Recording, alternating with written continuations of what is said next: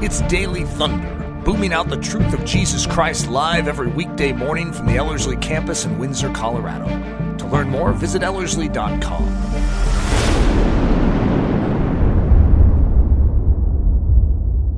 If you can believe it, uh, we are at episode 24 uh, it, it, could you imagine this next week these students are arriving and they're going to arrive uh, in episode 25 imagine uh, skipping out on 24 previous episodes. That'll teach them right? Uh, but you know i always have to strategize how do i introduce a, a, new student body to a series if they haven't been following it? But this is a very unique series. I, i've done series that, that have been historically based but I don't know how to liken this one to any of those. You know, my World War I and my World War II series were chronological like this one is, but this one doesn't have the exact storyline that you would know to follow. And I'm trying to deal with things, of course, that are standing out to my soul, that are deeply spiritual in the formation of our country in a period of time between 1914 and 1974. It's a 60 year period between World War I and Watergate that is highly defining of the world in which we live today. And so, so much of the world we live in today had its root system established there. Now, you could argue that some of the racial things that are happening, well, that's going to go way back in early America.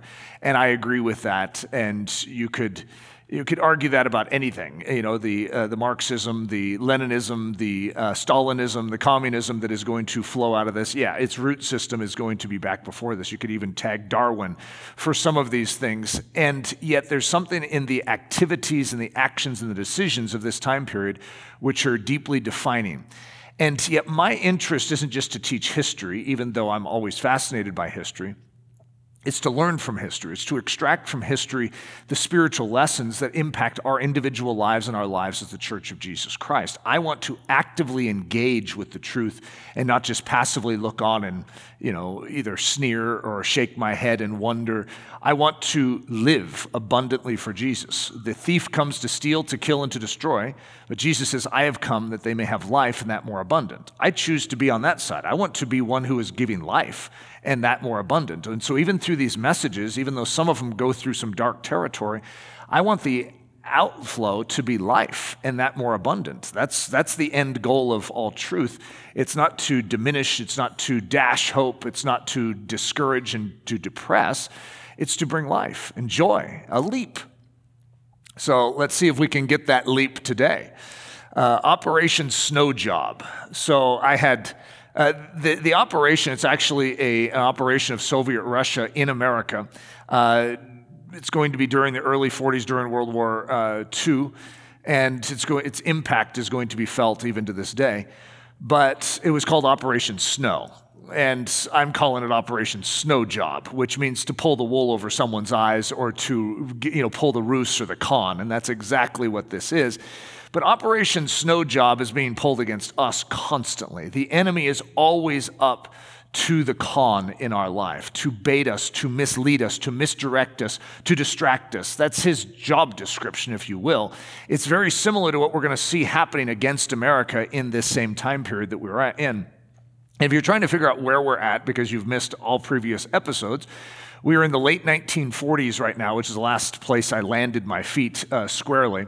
And yet, some of this is going to go through the early 1940s and sort of catch us up to basically where we're going to be in the 1950s when this Red Scare is going to be in full motion. The concern about communist infiltration into our country. It's going to be a very defining thing to the 1950s, early 1960s, uh, the Cuban Missile Crisis, which is going to be happening then, is direct uh, impact from these uh, events. So, Operation Snow Job, I almost called this uh, Mr. Stalin for president. Uh, I, had, I had various names. Uh, the Stalin sabotage, uh, the, uh, what was it? Uh, Mr. Sneaky von Sneakerson. that was one of my titles. I almost went with that one. I thought that one sounded fun. And then I was going to have a picture of Joseph Stalin come up. Yeah, here's Sneaky von Sneakerson right here. Uh, these guys are really good at their job, I have to admit. Uh, just like I'd say the devil, I don't like to give the devil compliments, but he's really good at what he does. He's a good deceiver.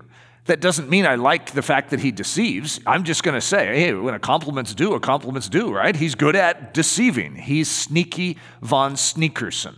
I didn't think that a German name would, have, would be fitting for Joseph Stalin, so I also didn't choose it for that reason.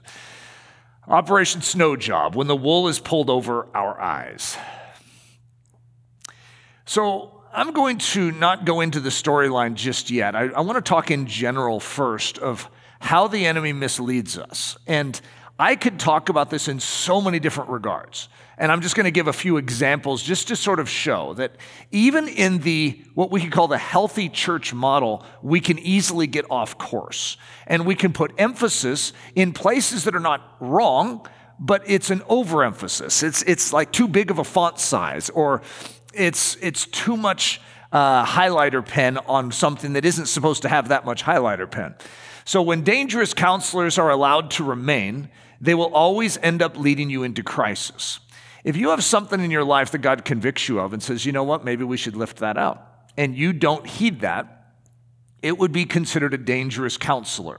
It is something that you're allowing to remain. And when you allow that to remain, that little voice that you have allowed to stay there will end up leading you over a cliff. It's just a principle of life. When the Spirit of God is leading you and correcting you, follow it, heed it. So, dangerous counselors in the church today that subtly or not so subtly steer us off course and over a cliff. So, this isn't one that is common today, even though there is a, a, Hebrew roots movement that has definitely been present in the church. But this is one that you could say is back 2,000 years ago. Paul, the Hebrew of Hebrews, the eighth day circumcised, pure blooded, certifiably Hebrew, church persecuting, legally spotless Pharisaical ben- Benjamite. It's like he has everything going for him, guys. I mean, this is, this is the real deal. And so it's easy for Paul to put his confidence in his list of accomplishments than in the shed blood of Jesus. And that is misleading to his soul. It is an evil counselor that is speaking something that sounds very true that if you could be the Hebrew of Hebrews, hey, you're fine just right there. You're of the lineage of Abraham. You're set. When in actuality, Jesus is going to come in and say that actually isn't what saves you and he's the eighth day circumcised. I mean, how many people in this world have been circumcised on the eighth day? I mean, come on, there's only a select group of us that ever that have that to brag about. And yet that isn't his salvation. If he starts putting his confidence in that, it is going to mislead him. Pure blooded, certifiably Hebrew, church persecuting, legally spotless Pharisaical Benjamite. What a list! This guy's the ultimate Jew. Or is he? And see, there's a subtle counselor that's gotten in, and it's called self righteousness. It's called legalism.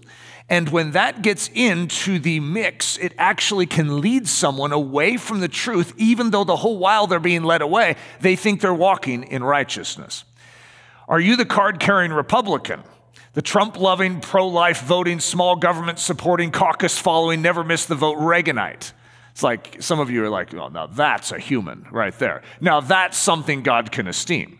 And I would say there's, I don't want to make a comment one way or the other, and if that's a good thing or not. Could you imagine I could spike the punch really quick on that one? However, that isn't what saves you. This isn't what alters your soul. You could be all of those things and be very unhealthy in your spiritual life. It does not mean things are wrong. I mean, there's some good things in that list, right? And yet, if you put your confidence like, hey, I'm righteous because of this, you are misled. Are you the plainly accoutered minimalist, the pacifist, head covered, long dressed, simple fabric, horse drawn, carriage riding Anabaptist? Uh, hey, guys, uh, what I'm saying, even though some of you are like, why would I think that would be uh, righteousness? There's a whole sector of the church that actually feels more righteous because of certain behaviors externally and they put confidence in that, and that is a misleading counselor. It does not mean there can't be wisdom in some of these things. Are you the I dotting, T crossing moralist, the alcohol abstaining, cigarette resisting, non swearing, purity keeping, below the kneecap dress wearing, always punctual rule keeper? Now, some of you, you know, you, there's going to be different lists where you can mock them and go, oh, that's ridiculous. And there's other ones that are like, well, what's wrong with that list? And all I'm saying is anything we put our confidence in outside the shed blood of Jesus and the righteousness of Jesus can mislead us into thinking this is why God loves us and this is why God accepts us. Are you the doctrinally sound theologian? Are you the biblically groomed, eschatologically astute, soteriologically refined, hermeneutically polished doctrinarian? And some people are like, yes, I am. And so some people would actually default to the fact that they know their doctrine so well that God must approve them. When I would say there are a lot of sound doctrined people out there that are very unhealthy in their soul. And so we need to recognize that the enemy has a counseling system that can oftentimes be based on partial truths, that if we don't recognize what is taking place in our soul, we can be led astray. So these dupers, I'm calling all of those things dupers, are good, and we are pretty good at being dupes. So I'm going to give you another list the dangerous self counselors in our inner life, and just ponder how this can easily work. For instance, self analysis. Well, what's wrong with that? Uh, is something wrong with me? Is something going to be is something going to be wrong with me? Is this spot cancer? Am I really saved? I mean, these are just questions, harmless questions, and that these questions can eat away like a rat on cheese in our soul and we can become fixated in self examination, and it misleads us from the point of actually God analysis. We're supposed to be focused on Him and His Word, His truth. That's what our soul is supposed to be studying, not looking inward and getting caught. Self help. How can I make my life better? How can I be happier? How can I be more financially stable? How can I be healthier, stronger, more beautiful? These are baits for the soul that all have the ring of truth to them. And yet, if you get caught in them, they're a net and they can easily begin to mislead and steer your soul away from Jesus Christ. Self absorption. You wake up in the morning, and one of the number one things an American is going to think is, What do I want today? Just in and of itself, just circle that and say, Guys, what is that? Because that is the exact opposite of Christianity. What does Christ want today? Have you ever thought about that question? That's Christianity. I am more important than them. I need time for me. These ideas are counselors, especially in this, the zeitgeist or the spirit of the age in which we live. We are very susceptible to them. Self pleasure, the I must feel good fetish, intellectual fetish, understanding complex things, or informational fetish, constantly having something to chew on. There are different things that get different people. And some of those you're like, I'm not struggling with that. And yet other people, they have to have information. They have to have news. They have to have the TV on. They need to feel connected. They remember FOMO, fear of missing out. They, they have whatever that is. And it's a dangerous counselor to their soul. Like, you need this. Do you?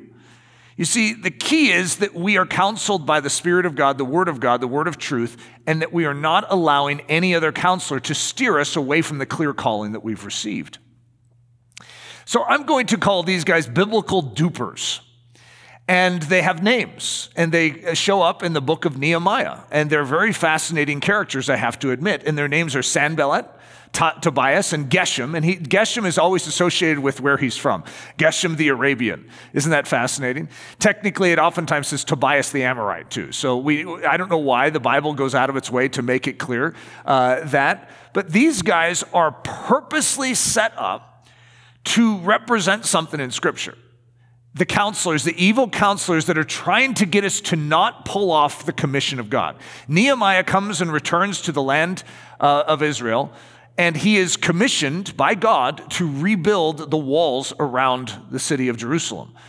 And I mean, hey, just let him be, right? And yet the enemy is threatened by this, just like he is in your life. If you're considered Jerusalem or the church is considered Jerusalem, then what God wants to do is establish a wall around you.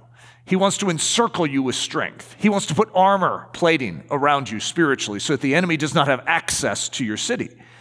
And so, but when you start that construction process, believe me, the enemy is not happy about that, and he wants to do everything he can to sabotage the forward progression and their names are Sanballat, Tobias, and Geshem the Arabian. They are the dupers that historically have been there. Even though these are three real characters, there's also real spiritual powers that function in the exact same way these guys were functioning in the book of Nehemiah.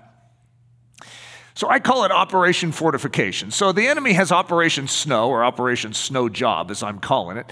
God has Operation Fortification. All right, let's build this wall. Let's get you strong. Let's get you so that when the enemy comes in with his counsel, with his voice, that you are secure and it bounces off like, or, or uh, wipes off like water off a duck's back. In other words, it does not sink in, it does not impact you, it does not infect you. So, encircling the city of Jerusalem with a wall of defense. Fortification is to fortify something means to, to fill in every breach. A breach is an opening in a wall. To fortify it means to strengthen that wall, to make it so that it's a constant circle where you have a gate of entrance and that gate is locked and, and there's no holes in the wall. If there's a hole in the wall, the enemy's not going to waste his time trying to bust through a gate. He's just going to sneak through the hole in the wall. And the enemy is constantly surveying our walls to see if we have gaps. If there is cold temperature outside, and we have windows and doors in here, what should we do? We should keep the windows and the doors shut, lest the outside air come in here. You see, we're trying to temper- temperature control this environment, and there is a threat if we open the window. So one of us could say, Yeah, please don't open the window. And then you go over and open the window. Guess what? Then the, the, the instant effect of that disobedience is to allow outside influence into an inner environment. And that is precisely what fortification uh, is fighting against, is that outside influence, which is there, does not have any uh, voice in here. And so we don't want the inside atmosphere to be controlled by outside influence. Nehemiah 2:10. This is just to get you warmed up on Nehemiah. When Sanballat the Horonite and Tobiah the Ammonite officially heard, uh, the Ammonite official heard of it, and what did they hear of? Nehemiah rebuilding the walls of Jerusalem. They were deeply disturbed that a man had come to seek the well being of the children of Israel. So you might as well get used to it, guys. The enemy is deeply disturbed if ever you start moving forward to see your walls fortified, to see that outside influence no longer has a say in the interior of your life. Introducing the modern Sanballats. Uh oh, guys, I'm putting a name on them. And this is like, this is exactly what is happening in the 40s uh, in this country. And I'm not saying it isn't affecting us now, but I'm not talking about now. I'm talking about the 40s and the 50s. The communists, they were the modern Sanballats. They have a design, and it is not pro America, even though they want to act like Communist USA, the party of Communist USA is pro America. Hey, we're, we're for America. We just want to steer it directionally different in the governmental model. When in actuality, they're pro Moscow and they wanted to change our country. They wanted to overtake our country, and that is clear now that we have the Venona cables and the, uh, interpreted and the Venona papers released in 1995. We know exactly what they were up to. And so we're going to call them the masters of spin, where they're going to take something, they're going to spin it in such a way which causes us to go, huh? Well, yeah, I guess that's fine. So, one of the things I, I gave this in my last message, uh, which was bleeding red there are no friends. This is the mentality of the, of the Soviet Union only co belligerents for a season. We're going to be allies with the Soviet Union in World War II against Hitler, against Mussolini, against Japan. And yet, the whole while, and I'm not going to say that the Americans that we were thinking, oh, they're our dear friends, the Soviets, but we had a certain level of trust. The Soviets never had any trust towards us. The whole while they were spying on us and building what was called an apparat in our midst to actually steer us the way they wanted. So here's the quote from Vladimir Lenin We must resort to all sorts of stratagems, maneuvers, illegal methods, evasions, and subterfuge to carry on communist work. Christianity functions off of a completely different set of values. We do not, could you imagine if the Bible were to say, yes, so uh, I command all of you to have stratagems, maneuvers, illegal methods, evasions, and subterfuge to carry on Christian work? We use humility, we use love, we use kindness. Yes, we are supposed to be wise as a serpent and innocent as a dove, but we're still supposed to be innocent as a dove, even though we're supposed to be wise as a serpent. There is tactical strategy, yes, but it's ultimately to win and to give, give life, not to steal it and to take it. We are not like the thief who has come to steal, to kill, and to destroy. We are like Jesus, our Savior, who has come to bring life and that more abundant. So, Operation Snow, what was it? There is a character, and he's very high up in the U.S. State Department, and his name is Harry Dexter White. Now, I think the white in snow is the reason why the Soviets named it Operation Snow. That's, that's my guess, Snow White. Uh, however, it's the, the Operation Snow is to reactivate Harry Dexter White as a Soviet asset. So they've lost him as an asset. They haven't had communication with him for a while. They don't know where he stands, but they really need his position of influence. And so he's very high up in the State Department. He's shown sensitivities to the Communist Party in the past. Eh, not publicly, this is all privately, and the Soviets know about it, and they've had a link in the past. We don't know what that link was. There's, I don't know all. Unfortunately, when you're in spycraft, you don't give away your secrets, and so there are certain things we don't know, but there's certain things we do. So Harry Dexter White, his code name was Lawyer. He's a senior U.S. Treasury Department official. There's a picture of Harry Dexter White. Harry Dexter White is going to be exposed now after the 1995 release of the Venona Papers to be clearly a communist spy. However, he is going to live his life out with accusation against him, but without ever in- incrimination. He's going to get away with it, in other words. Vitaly Pavlov in 1939 is assigned to be a spy, spy, master in the USA at the age of 25 years old. Now, that seems very young, and here's a picture of Vitaly uh, Pavlov. It's because the communists, and I said this in my past two messages, are going to have a purge in 1939. And I'm not sure, because I, I haven't really studied the purge in any depth, but Stalin is going to literally cleanse his entire system. He feels that there is uh, some lack of loyalty in the communist system. So he is going to uh, bring back his, all his foreign spies and he's going to kill 22,000 of them. I mean, just kill them when they came back to receive their orders. They didn't know they were coming back to be killed. And he's going to do this throughout his military ranks and everything, which is going to be one of the reasons why, when Operation Barbarossa, which is the attack, the surprise attack of the Nazis against uh, the Soviet Union in 1939, 1940, is going to surprise them. They're not going to be ready for it because they've they feel like they have peace with the Germans, so they're going to go into a purge mode to actually rid themselves and to get a new established basis of strength. Well, the Germans are going to take advantage of that and nearly wipe them out in Operation Barbarossa. So, this guy, all their foreign operatives are young guys now.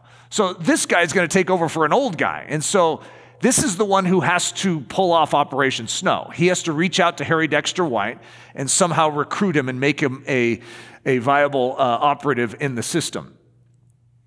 Rifts in the encirclement. Remember, we talked about uh, fortification? I'm going to call that encirclement because that's going to be one of the terms used in this. The Soviet agenda is to make sure Japan and America are at war. The Russians, when they are struck by the Germans on their, it was their Western front, uh, but when that's happening, they're in crisis mode. The Japanese see that they can now take maybe their eastern front and hit it. The Soviets know they can't handle a two front war. They're dying in just even a one front war in World War II. So they have to do something to make sure that Japan is occupied. So, what is that plan? To get America and Japan at war. Isn't that interesting? I mean, we think about it from an American vantage point, usually. That's, that's the only vantage point we have. But international uh, intrigues are, I don't know if I want to say they're interesting. They are interesting. They're also very sad to think of the manipulations that go on in the world that lead to countless millions of deaths.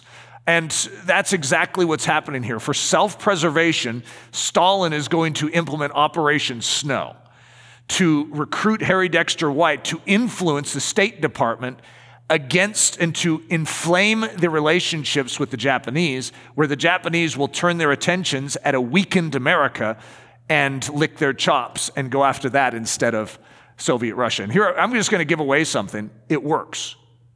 I mean, it works. And that's, that's one of the things that's very sad about this. The reason I'm going to give you Nehemiah as a storyline at the same time is because Nehemiah is going to actually stiff arm Sanballat, Tobias, and Geshem the Arabian. I'm going to say, yeah, like that.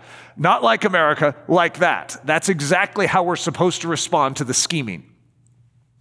Herbert Romerstein, from his book, The Venona Secrets, says But in early 1941, an active agent was needed because the Soviets were concerned about Japan, which they looked upon as the eastern flank of the capitalist encirclement of the Soviet Union. An essential element of this Stalinist theory was that, at an appropriate moment, the capitalists would unite to attack Soviet Russia. Thus, the Soviet goal was to create rifts in the encirclement. That's just the enemy, to create rifts in the encirclement. He's looking to create breaches. That's what the Bible calls them holes in the wall, gaps in the wall. Ironically, an intercessor is a gap filler. That's, that's what it is. It's a, it's a term in, in, regards to fortification. Intercession is actually a word to describe someone who stands in a gap when it's open to help that city rebuild its wall while it's, it's needing to hold off an enemy. Jesus is our chief intercessor. So he is going to stand in the gap and create an avenue through which we can become strong. The goal of Operation Snow to influence the US State Department to unwittingly turn Japan's gaze from a war with the Soviet Union to a war with the US. Now, to be honest, in just looking at this from the outside, I'm thinking, how in the world could the Soviet Union pull that off? And the key is they don't have any ability to do it, you know, with Stalin go, you know, talking to Franklin Roosevelt going, "Yeah, could you guys go into a war with Japan to help us out?" That's not how it's done. It's done surreptitiously, clandestinely. You see, Soviet Union has an apparat in America that we don't know about at the time. And they have deeply embedded workers uh, and that are in a position and they take their orders directly from Moscow. Whatever Moscow asks them to do, they will do it. That is what we were talking about in the last one. When you're bleeding red, that means your brain is no longer your own. Moscow is your brain and they will do exactly as they're asked. And Harry Dexter White is their key operative because he's in a position to actually influence this. Herbert Romerstein says this Soviet officials knew that important officials in the US government wanted a modus vivendi, which is a peace treaty, basically, with Japan in order to gain time to prepare for the coming confrontation. America's peacetime army was woefully unprepared for war in 1939 1940. The draft had not been passed by Congress until September 1940, and large scale war production, ships, planes, guns, was barely beyond the planning stages. The Japanese could view this as an invitation for an early knockout strike, as they eventually did, or they could consider it a gift of time to concentrate on their immense Western front, which included how to drive the Soviet Union out of the Far East. Already in 1938 and 1939, there had been skirmishes on the Manchurian border between Soviet and Japanese forces. So it could go either way, and the, and the Soviets feel that. They feel that at any time the Japanese could actually strike them. But if they could encourage the Japanese to look at America as unprepared, and if they were ever going to take the Pacific theater, this would be the time. And so that's, of course, the Soviet agenda in this. It's not a pro American agenda, it's a pro Soviet agenda. Richard Sorge, who was a Russian spy hidden in the Nazi regime. This is it's so interesting post-war, like in history when things are revealed. We actually have the report of a Nazi spy who's a, I'm sorry, he's a Russian spy in the Nazi regime, and this is October 1941, and this is what he is going to report to Moscow. Japan will attack America and England. The danger to the Soviet Union is over. So this isn't that just a fascinating thing? It's like they know that they need Japan to turn their attentions. The Stalin spin. I'm going to call it truth as defined by an agenda. So the Soviets have their truth, but it's like completely based on their agenda. It has nothing to do with truth. This is what Joseph Stalin says. This is what he is going to release through their Moscow communications, okay, to all the operatives around the world. It was not Germany who attacked France and England, but France and England who attacked Germany, assuming responsibility for the present war. Now, why would he say that? Well, at the time, he was in a peace treaty, a pact with Germany. And so he's trying to make it look like he is the good guy siding with Hitler because all of his operatives are very anti fascist. They're anti Hitler. So he's trying to make it look as if what he's doing is the good deed. When in actuality, if you've studied World War uh, II, you know that it was not France and England that are doing the bad deeds. It is Germany that is taking the territory throughout Europe. And they are giving plenty of ultimatums and giving him opportunity to correct his uh, wayward ways, and he is not doing it. So, bringing White on board. So, Harry Dexter White, how do you get him on board? Here's what we know now. We're able to put the, the picture together in a very unique way because we have Vitaly Pavlov's memoirs and we have the Venona papers. So, Herbert Romerstein says this Pavlov was concerned not only with the reputation of the Soviet Union in anti Nazi circles, but specifically about the views of one individual, Harry Dexter White. Pavlov had been, had been dispatched to Washington in May 1941 to activate this agent of influence. Officially a Soviet diplomatic courier, he became the point man for Operation Snow, the major effort to manipulate U.S. Strat- strategic policy through Harry Dexter White. A second NKVD, that's the foreign uh, communist work in America, officer went with him to provide security. Not knowing that White's devotion to the Soviet Union was that of a true believer, Pavlov approached White in the last months of the Nazi Soviet pact with some uncertainty. But Pavlov quickly realized that the grotesque deal between the two despotisms had not shaken the faith of the Treasury Department official. So I, I mentioned in the last episode, but when Hitler and Stalin are going to enter into a peace treaty, that is a huge threat to many communists because communists, one of their main reasons why they joined the Communist Party was anti Hitler. And they felt like what the Soviets represented was peace, was goodness to mankind, and all these things. And what Hitler represented was pure evil.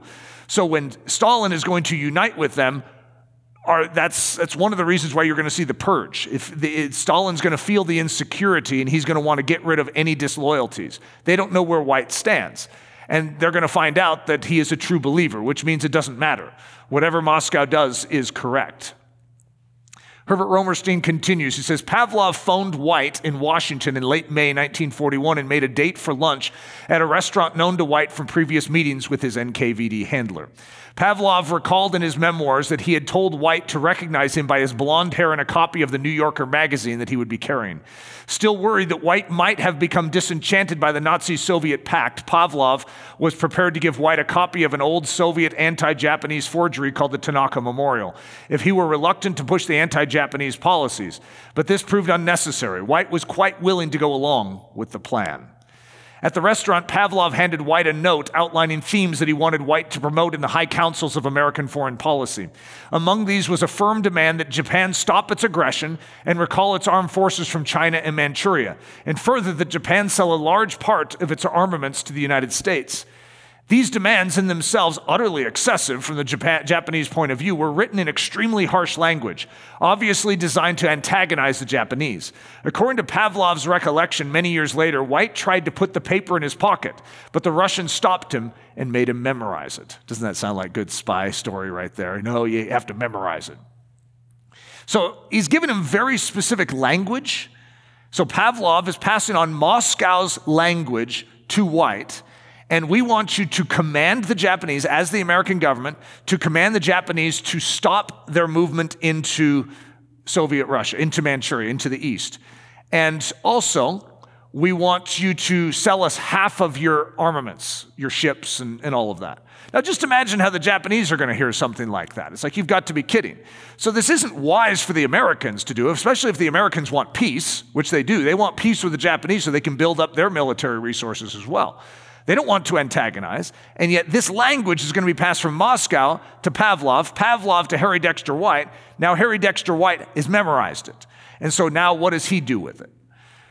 Herbert Romerstein says this White wrote a memorandum shortly after this meeting and sent it to the secret, to Secretary uh, of State. I don't know why it says, I think it's just, just this is how it's written, to Secretary Henry Morgenthau.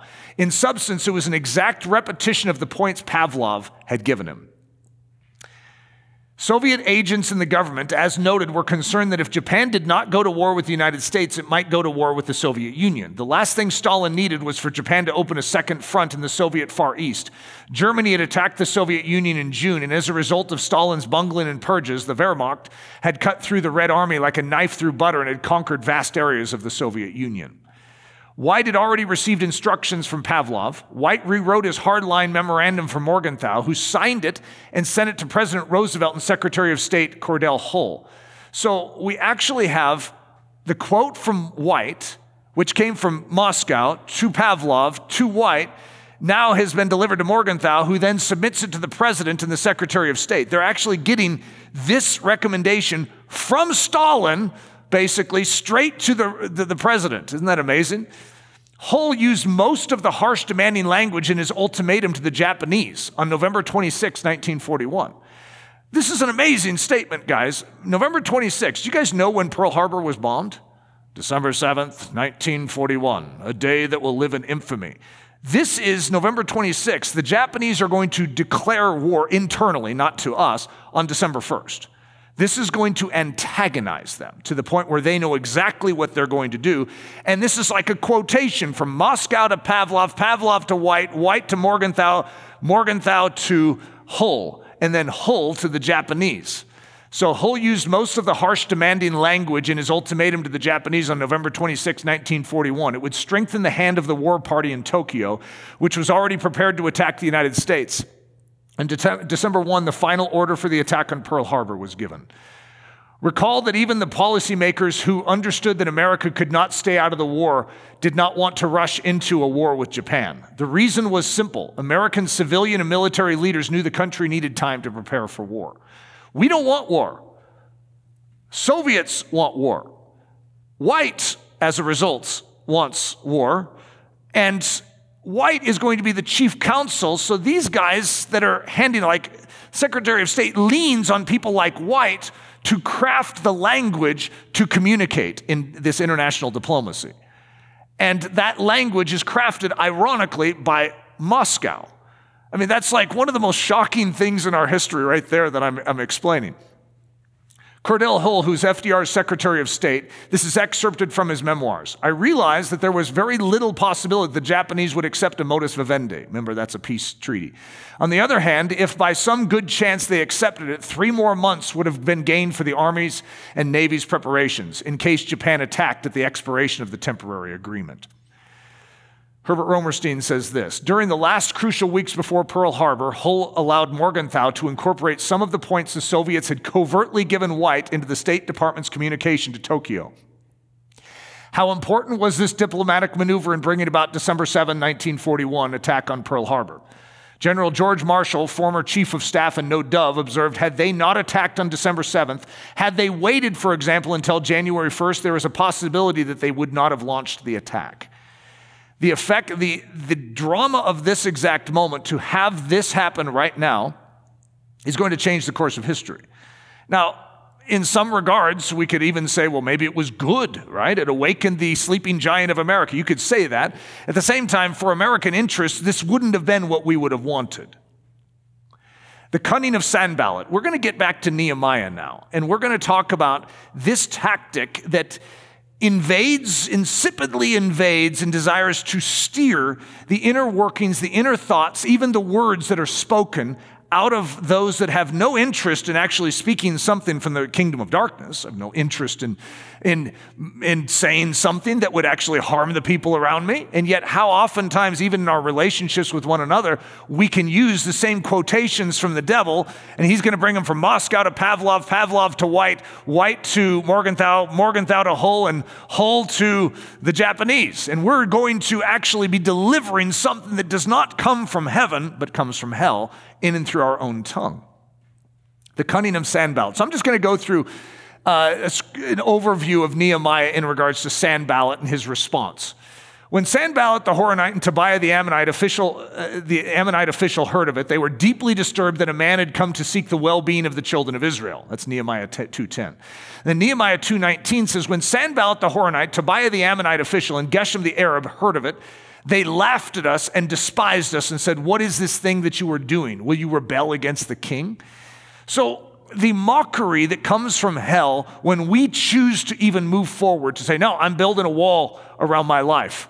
I'm going to clothe myself in the armor of King Jesus. No, I am a life that is now set apart. I belong to Jesus. I no longer belong to the powers of the devil. I'm going to have my mind renewed by the Holy Spirit so that I actually begin to think and behave with bearing the fruit of the Holy Spirit and not the fruit of the flesh anymore. Yeah, that's my resolve. And there's the enemy's response. They laughed at us and despised us. Nehemiah 4:1. But it so happened when Sanballat heard that they were rebuilding the wall that he was furious and very indignant and mocked the Jews. Nehemiah 4 7. Now it happened when Sanballat, Tobias, the Arabs, the Ammonites, and the Ashdodites heard that the walls of Jerusalem were being restored and the gaps were beginning to be closed, that they became very angry. Now it happened, this is Nehemiah 6, 1 through 2. Now it happened when Sanballat, Tobiah, Geshem the Arab, and the rest of our enemies heard that I had rebuilt the wall and that there were no breaks in it, though at that time I had not hung the doors and the gates, that Sanballat and Geshem sent to me, saying, Come, Let us meet together among the villages in the plains of Ono. But they thought to do me harm. They want to bring him outside of the city. Meet with us out here. But they thought to do me harm. Nehemiah 6 5. Then Sanballat sent his servants to me as before, the fifth time, with an open letter in his hand. Why an open letter? Because an open letter brings accusation that is meant for one person, but it needs to be handed person to person. It's open, which means it can be read, and then it can, and the false information or the fake news can be dissipated. Nehemiah 6:12 Then I perceived that God had not sent him at all but that he pronounced this prophecy against me because Tobiah and Sanballat had hired him. That's this one prophet is going to come to Nehemiah and say, "Run for your life. Hide yourself in the temple. They are coming to get you." And yet he's going to say, "No, he was actually hired to bring fear in my life. And that's what this next one says. Nehemiah 6:14. My God, remember Tobiah and Sanballat according to these their works and the prophetess Noadiah and the rest of the prophets who would have made me afraid. And finally, Nehemiah 13, 28. And one of the sons of Joiada, the son of Eliashib, the high priest, was a son in law of Sanballat the Horonite. Therefore, I drove him from me. I like that statement. It's like even the son in law of these lies, even the, der- the derivatives, those things that come from them. If it's related to Sanballat, no, I am not accepting that in my life. So at Ellerslie, we've taught about the nine lies. Uh, we, we talk about these, there's going to be nine specific tactics and lies that Sanballat, Tobias, and Geshem are going to deliver to Nehemiah. So I'm going to just expose them and just read them out because these are the very same lies that the enemy uses today. Which shows you something pretty incredible, and that is that it's been what six thousand years, close to, since the serpent, uh, you know, was cursed, that and he was lying to Eve. We have a liar and a deceiver, but he's obviously not very creative because he says the same exact things to us all those years later. So I'm calling this the ancient art of international sabotage because that's what this is. These guys are foreigners. They do not want the Jewish kingdom to be reestablished any more than Stalin wants America to be strong, Japan to be strong, or Germany to be strong, Great Britain. Stalin is interested in Stalin. And the enemy wants his kingdom to be established, even though he wants us to make it seem like he's caring for us. Oh, no, I, am really interested in your well being. Line number one it is impossible. The wall can never be built. Now, start out. You're a Christian and you desire to live a different life.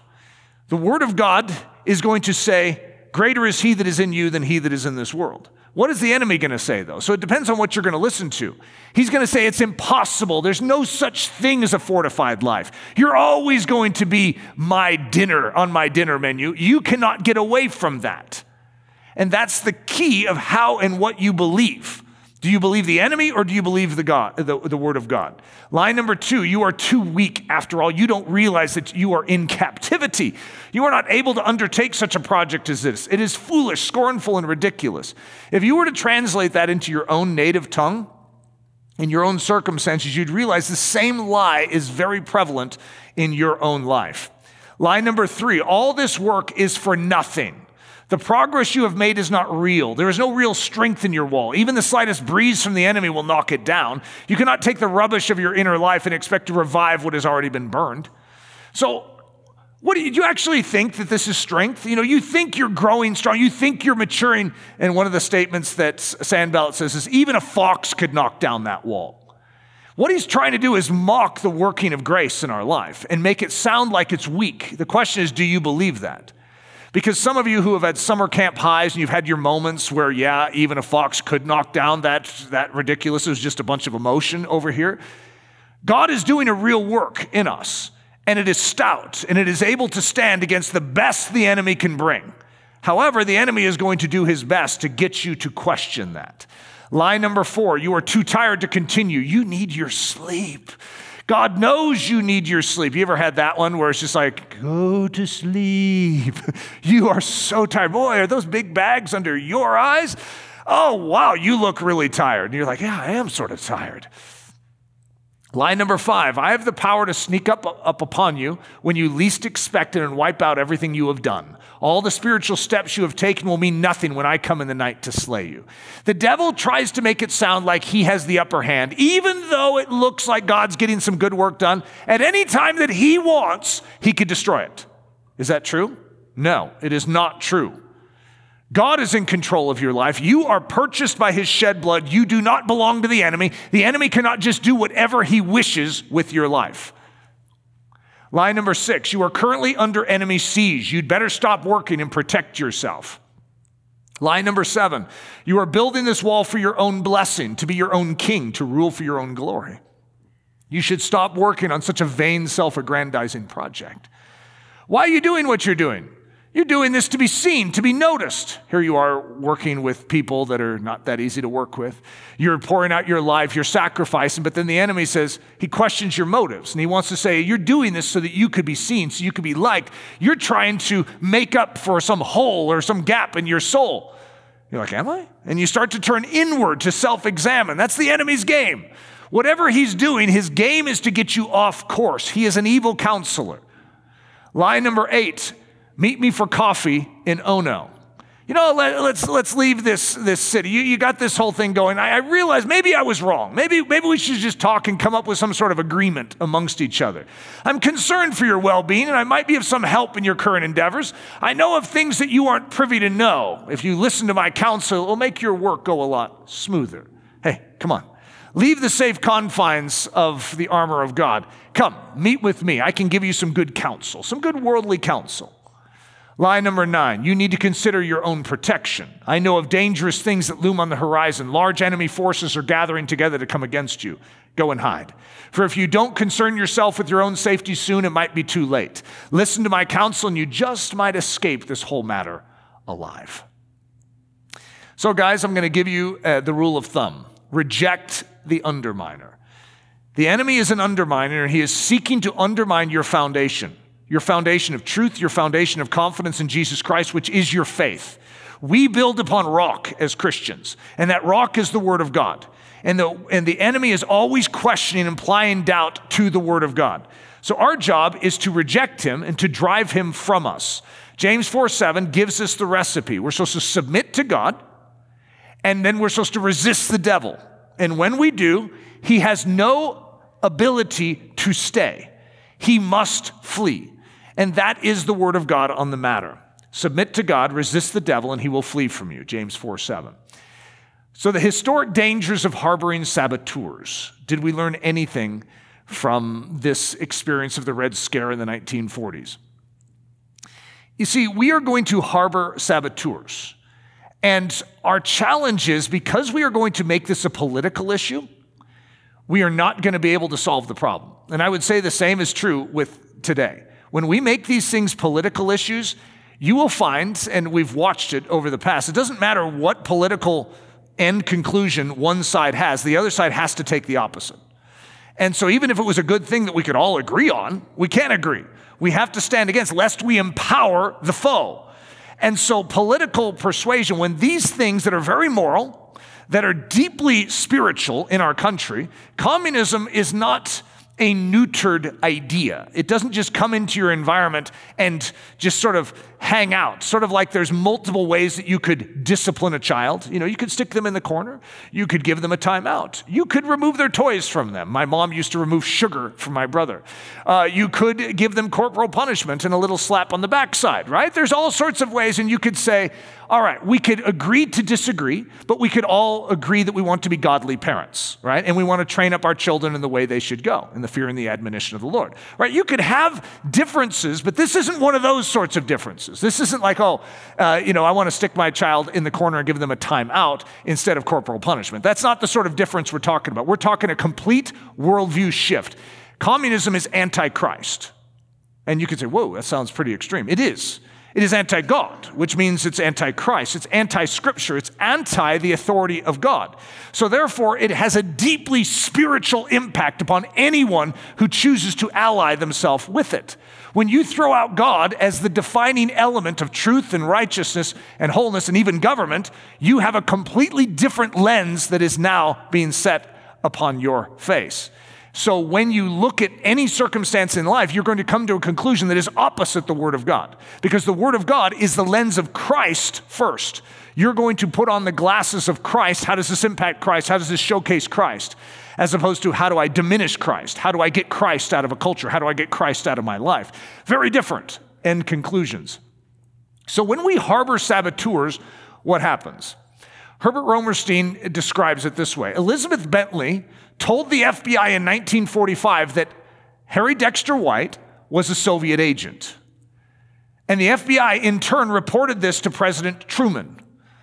But White, Harry Dexter White, was not interviewed by the FBI until August 15, 1947. White is going to be promoted in 1946. He was, Truman was told in 1945 that Harry Dexter White has been accused of being a Soviet spy. He is going to be promoted in 1946 and he's going to become the executive director of the International Monetary Fund.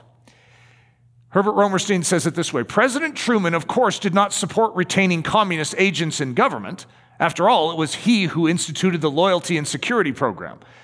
But he did not want the image of his administration and that of the New Deal to be damaged should the Republicans make a political issue of communists in government. Truman, by not firing White in 1946, denied the Republicans a public example of a high level Soviet agent in the government. And as a result, a high level Soviet agent was in the government and influenced American policy. So I'll just give this is just one illustration. Okay, this is just one guy. I mean, Elizabeth Bentley is going to name 80 different government officials that are high up. She's going to name them.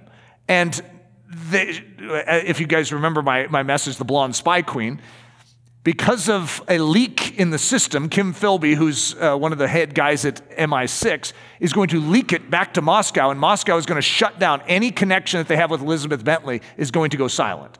So everything she's going to say, just watch this person. They'll go into this store, they'll do this. Every single one of those things is going to come up dry. Why? Because they're onto them.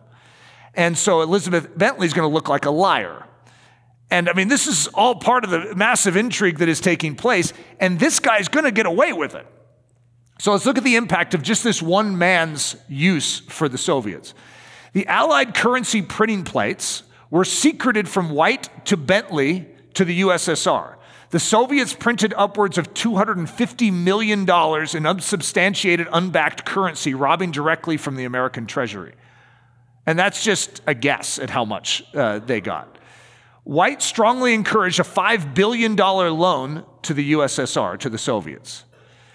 Uh, when White was promoted to Assistant Secretary of the Treasury, he placed another Soviet spy, Harold Glasser, in his old position. So when he moved up, he replaced himself with another Soviet spy. White helped author the economic plan for post war Germany, which greatly hindered Germany. Now, why would you want to hinder Germany? If you're pro Russia or pro Soviet Union, you want to make sure that the Soviet Union is secure and, and Germany is their greatest threat.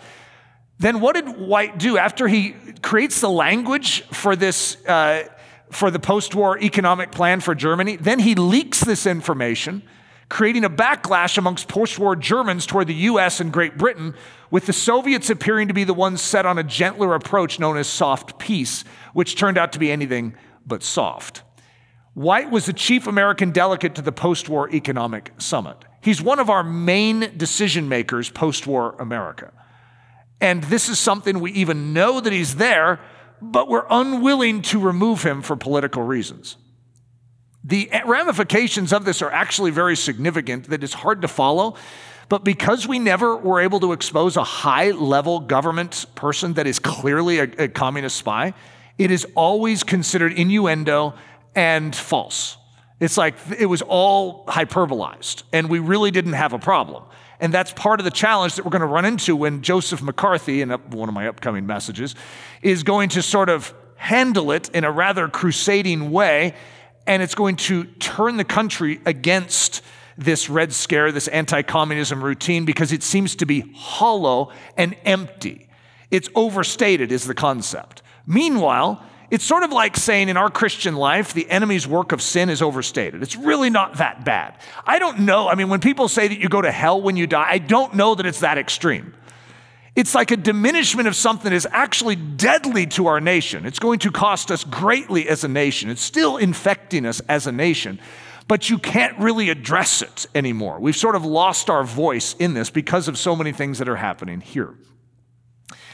There's a statement in 2 Corinthians that we are not ignorant of his devices, which means the enemy's devices or the devil's devices, or Satan specifically here. Now, whom you forgive anything, I also forgive. For if indeed I have forgiven anything. I've forgiven that one, that one for your sakes in the presence of Christ. Why does Paul forgive? Paul knows that forgiveness is, a door, is an open door sin.